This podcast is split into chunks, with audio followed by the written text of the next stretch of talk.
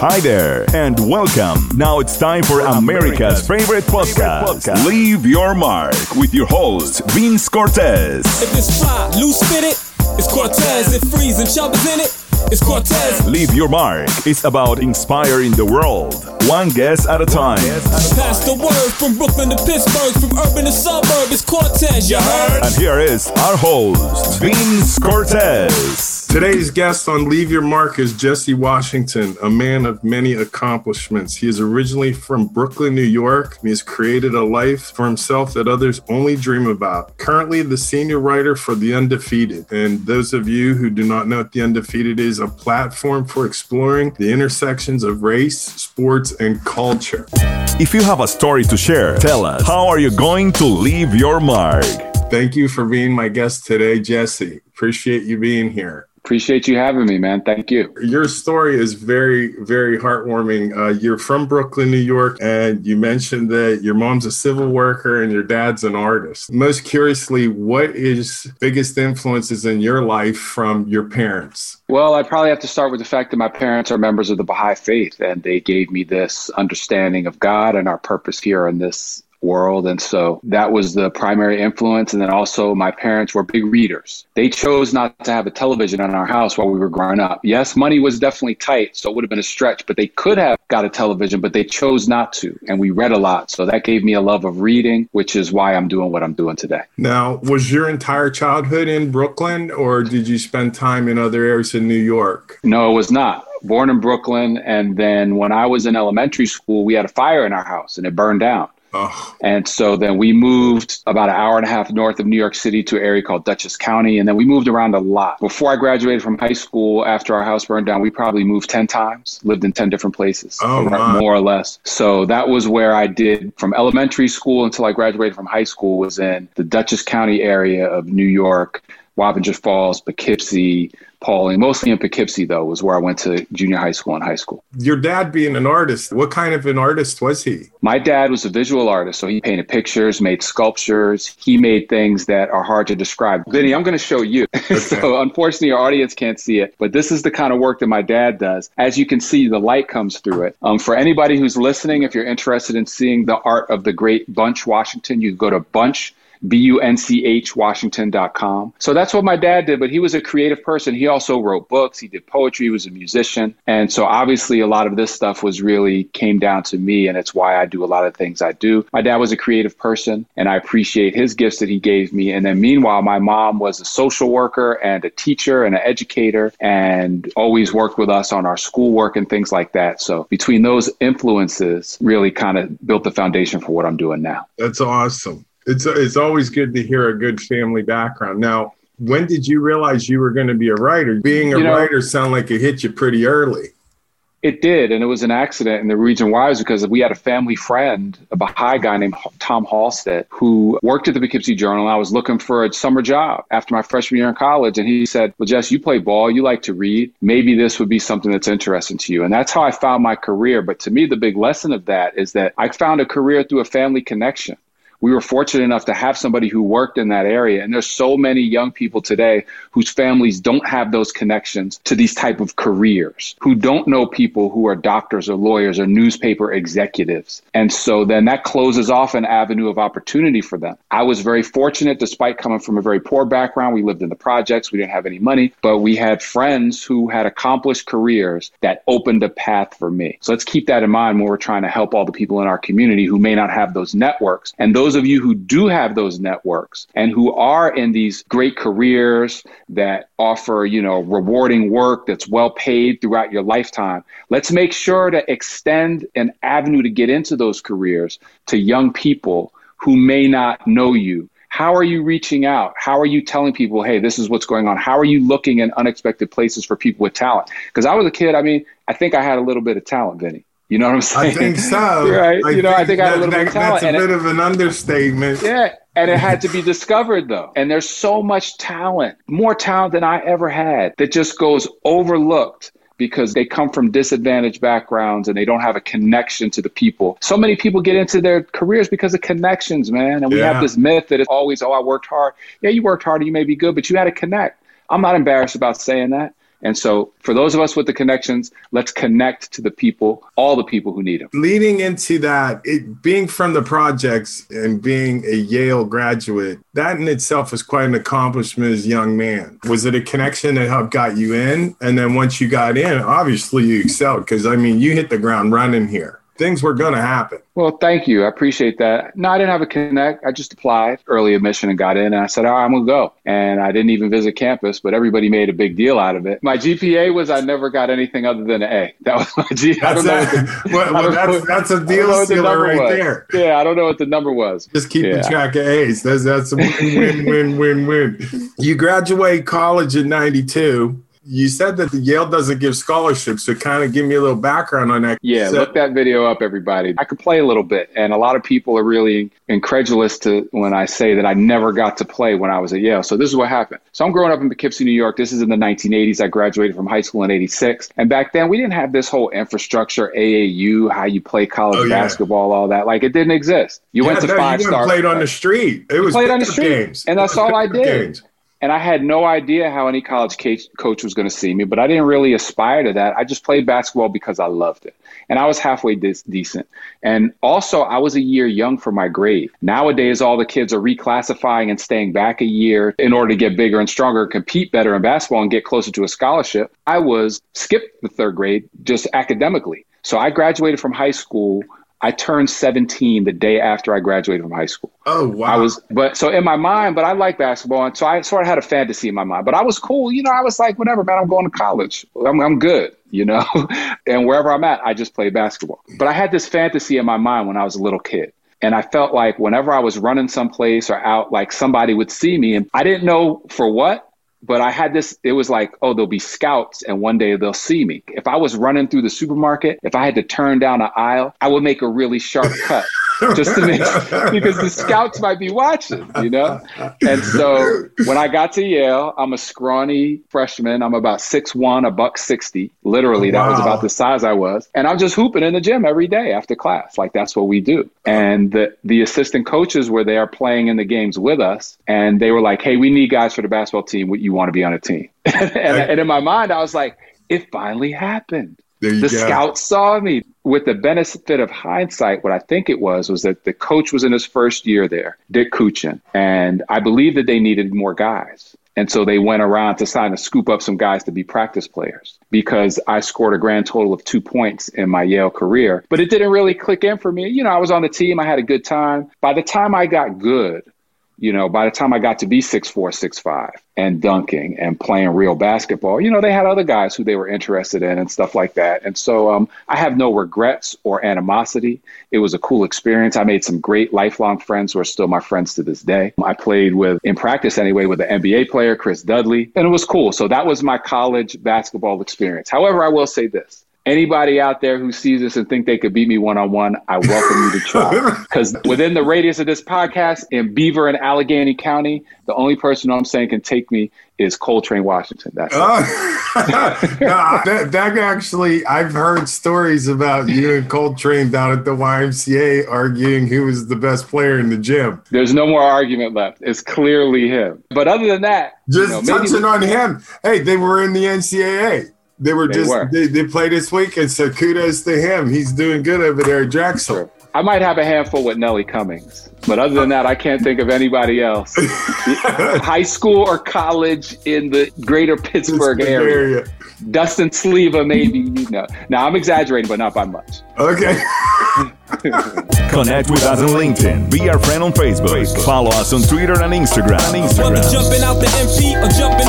You are listening to, listening to Vince Cortez. We just want you to leave your mark.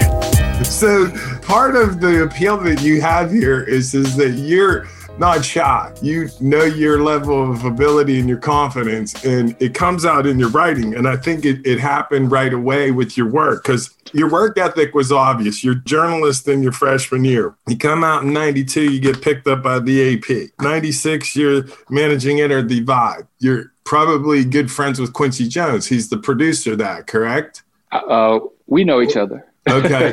Because uh, a quick backstory on that, I had a line of apparel for a while, and I would go up to Javits Center in New York and display my wares at the convention center. And I got to meet Quincy. I don't know if you, Keith Clinkscale. Did you know him? Keith and, and I know each other very well. Quincy, he's a little bit in another stratosphere for me, but Keith and I are peoples we still talk to this day. Oh, okay. Well, you'll have to mention my name because uh, I will. He was especially nice to me and showed me around and actually helped me get business up there. So I was most grateful to him. But uh, back to you. So you come out 96, editor of The Vibe, 98, you're editor in chief of The Blaze. You're bold to your stories. I mean, in your one bio, you're getting in a scrap with a rapper and you get hospitalized. What happened there? Huh. Well, you know, I sort of had this history with my journalism where I just feel like I'm going to tell the truth and get to the heart of the things. And that was essentially what it was, man. There was these guys and they were upset with something we had put in our magazine that was factually accurate. And the way they wanted to resolve the problem was to do a number on my face. And, you know, so there was four guys there. Uh, there was one of me and, and that's how it went down.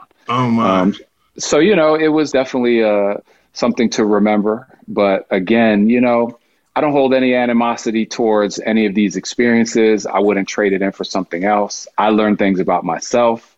I think people who have trespassed in those ways learn things about themselves and you just keep it moving. But I did another article recently where Antonio Brown, the late Pittsburgh Steeler, threatened to punch me in the face. And someone said, Jesse, why are people always getting upset over the things that you're writing? And my answer was, I'm not afraid to write what's true. And so I think that that's sort of the theme. That's what happened with that initial incident. And that's what I'm here, you know, in 2018 with AB. And that's just how it goes down. That's sort of the approach I bring to my work. Well, the fact that you're committed to the truth is heartwarming. You go on here, besides what you had accomplished at this point, and you write two more books. You co founded a magazine in 2001. You returned back to the AP. I mean, you're cooking like Betty Crocker here. I mean, come on.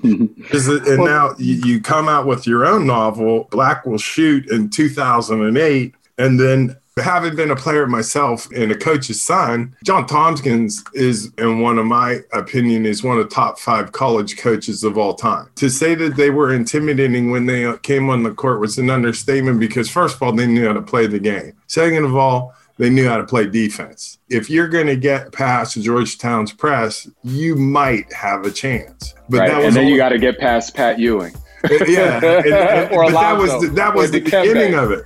That was the beginning yeah. of it uh, for a championship while. game. Yeah. Championship game, three out of four years. You are listening to Leave Your Mark with your host Vince Cortez. Leave your mark. Your mark. Inspiring the world, one guest at a time how did you get the uh, relationship with Coach Thompson? Because he's a pretty private guy. Because you're writing his autobiography with him. So how did that come to be? Well, number one, he was looking for somebody to write his book. He didn't know who I was. His children were investigating. He had a literary agent. They thought I might be a good person. So then once he chose me out of the people who he was considering, then I really had to earn his trust. And the way I did that was by working hard. I didn't just come and sit down and say, okay, coach, what do you want to talk about? I came prepared to every session. I did research. I had ideas. I had things that I wanted him to talk about. I dug up things that he had forgotten. And then he said to me, You're working hard, Jesse. I like to see that. So he was still in a coaching mode, even at that age. And then also, you know, I think he appreciated that I was able to make the book sound like him. And then once he saw that I was working hard, that I understood the points he was trying to make, and that when I wrote it, I had to take myself out of the equation. My name on the cover of the book is 120th the size of his, and there's a reason for that. And so, you know, this was John Thompson's book not Jesse Washington's book. And so I wrote it so it would sound like him. And once all that came together, that's when he started to trust me, and then things really took off. This is fantastic. So now you're the undefeated, and this is picking up speed now. Idea of race, sports, and culture couldn't be a, more of a hot button in our society today. Your fearlessness to tell the truth, you're representing yourself, your family, and your culture with intellect, wisdom, and pride. And Thank you. So the reality of this strong of a stature and this much courage, to me, you're the biggest influence in many people's lives when they find out about you. Who would be the biggest influence in yours? Well, right now, you know, I had, which I already described, the influence of my parents. And right now, I would say the biggest influence in my life is my wife and children. because I'm there to support them. They support me.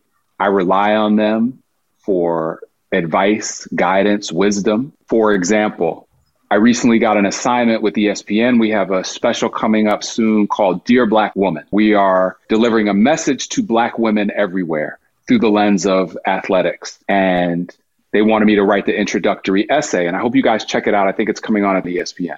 I said, huh, well, I live with three black women. My wife and I have two two black women who are my daughters, you know, ages 18 and 13. And I immediately went to them and said, This is my assignment. What do you think? And I like got all of their feedback and what's important to them, how they feel about things that are going on, and I incorporated that into my work. The other thing is that I feel a big responsibility to represent my family well and to make them proud of me. Even though I'm the parent, I still feel that. And I'll give you an example. One of the reasons why basketball, I believe, is so wonderful is that it constantly encourages us to improve our character. Okay, so we're here in the Quaker Valley area and there's a local YMCA where we all hoop at. And as far as I'm concerned, there's nobody better than me at that YMCA except maybe Coltrane, but he's in college now, so he's not around too much. And I'm trying, and I'm really trying to win every time I go there.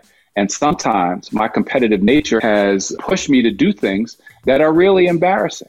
And they'd be really embarrassing. I'm not representing my family well, but I took it too far competitively. And my family and my children and my wife being the most important influences in my life, they are an influence for me to be like, Jess, man, you need to change how you're acting out here. It's not cool.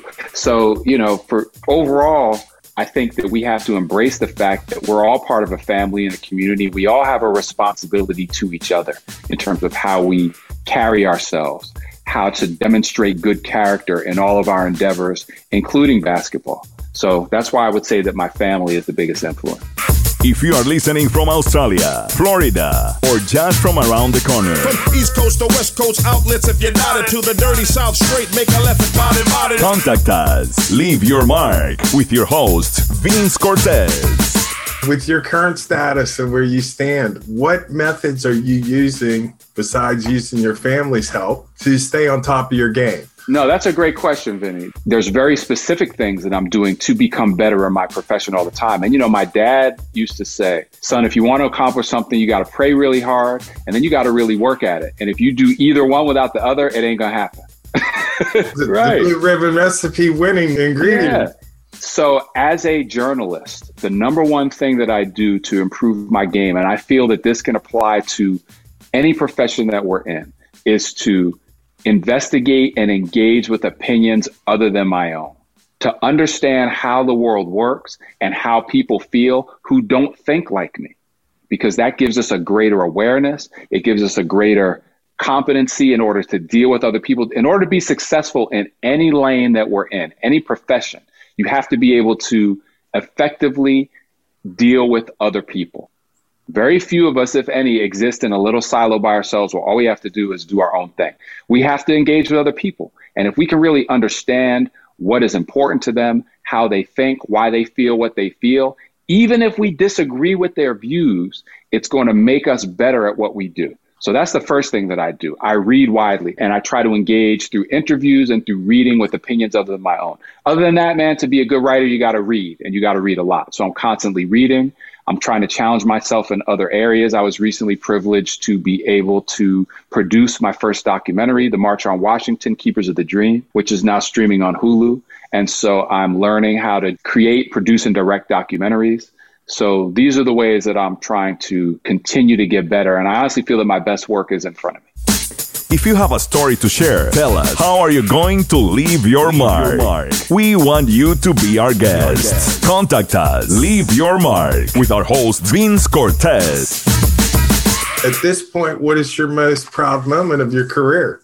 Man, since it just the book was published so recently, I feel that it would be helping Coach John Thompson write his autobiography. I came as a shadow because I'm really still overwhelmed by the response to it. And I get so many messages saying the book has touched people. And so helping him to tell his story has been a very proud moment for me. And also because it was really an act of service and servanthood. I was telling yeah. his story and helping him do something, and it wasn't about me. You know, I'm glad that my name was on the cover of the book. I feel fortunate for that. But this was his book, Coach John Thompson. On yeah. some levels, I mean, his legend is huge. I mean, it's yeah. really big. And he's not just in one community, he's universal to sports. Yeah. And the idea of the trust in you, I think it's thrilling. I mean, I'm excited for you knowing that because I think that a lot of what he did was very careful. Mm-hmm. Mm-hmm. And uh, he was very, very smart. He was very well thought out. He knew yeah. how much of himself to give. Yeah. And Let me add one more thing, though, if you don't mind, about what I'm proud of. And what I'm really proud of in my career, and it's not one moment, but it's a theme, and which is helping people who don't have a voice to be heard and helping to empower people who don't have that. Here's an example. We're here in the Beaver County area. There was a story out a couple years ago when Aliquippa High School chose to move to a new football coach. And there was a lot of animosity around their choice for a change. And I really felt that that community over there, which is oppressed, because of race and poverty. I felt that they weren't being heard and nobody wanted to listen to why they were making the choices that they were and why they chose to hire a new coach. And there was a dominant narrative in the local media where people didn't do their job and go and find out and ask questions about why they were making those choices, but they made assumptions and they labeled them. And it really bothered me. So I did a big in depth story on the undefeated.com about how Aliquippa hired their new football coach. And I felt like I gave that community a voice. And that's a consistent theme in the type of work that I try to do. So to me, on the one hand, you got Coach John Thompson, who is at the top, but really helping the little people on the bottom is something that makes me very proud. That's your humble beginnings resonating in you. Your core is there. Connect with us on LinkedIn. Be our friend on Facebook. Facebook. Follow us on Twitter and Instagram. Instagram. Jumping out the MP or jumping on the app. You are listening to, listening to Vince Cortez. We just want you to leave your mark. What would your next biggest challenge in your career be then, moving forward? Well, I think it's to keep doing work that's important and that's meaningful. And I enjoy sports a whole lot. Some of the funnest stuff that I've done, you can see it on the internet, you know, me playing basketball with Twitter trolls or writing articles about why James Harden needs to stop flopping to get fouls. Like, that's fun. But to continue to do work that can help make things better, that can help people think about things in a way to continue to help the black community and other oppressed and marginalized people to gain full equality in this country. You know, those are the things that's next. Um, specifically, I have a couple of ideas for other books in the works, and I think I'll get another chance to do some more films. Um, right now, for the undefeated.com, I am covering the trial of Derek Chauvin. That is the police officer who knelt on George Floyd's neck. I'm covering that and writing articles about that trial so we can see how the justice system actually operates. He's charged with second degree murder and manslaughter in that case. So that's what's on my plate. Just incredibly bold because so many people that topic in and itself are scared to death of or people are afraid to talk about and you're embracing it full on. I open, asked for that assignment. Open minded, a mindset of which you want to hear the whole story, not part of the story or a narrated story. So I applaud you for having the courage to literally, if we're going where you're going to get physically rattled by characters all the way to, I mean, you're seasoned now. This isn't going to scare you. You're good to go. So we see where you're going. We see where you've been. We see your influences. How would you like Jesse Washington to be referenced when you're not around? As someone who tried to serve others and to give voice to people who are overlooked and marginalized and don't have an equal shot in society. Where can I direct people to find your book, John Thompson, and how to get connected with you on Undefeated and get in on your Twitter action and DM you and uh, get to rub shoulders with you a bit? You can find my work on theundefeated.com. You can see more about the history of my work on jessewashington.com. Twitter is at Jesse Washington, J E S S E W A S H I N G T O N. And you can find me, um, if you're trying to get this W, you can find me at a basketball court near you. And that's a show. All right, Jesse, thank you so much. It was a pleasure. I Thanks, Vinny. I get to see you at one of the hoop games down the street. Absolutely, man, for sure. Right. I'll see you soon. Bye-bye. You're welcome. Bye bye. Thanks for listening to Leave Your Mark today. Tune into our next episode of Leave Your Mark with Vince Cortez. Be blessed. You just left your mark. Thanks for listening. Thanks for listening. Listen to more episodes on demand. Just click Leave Your Mark with Vince Cortez.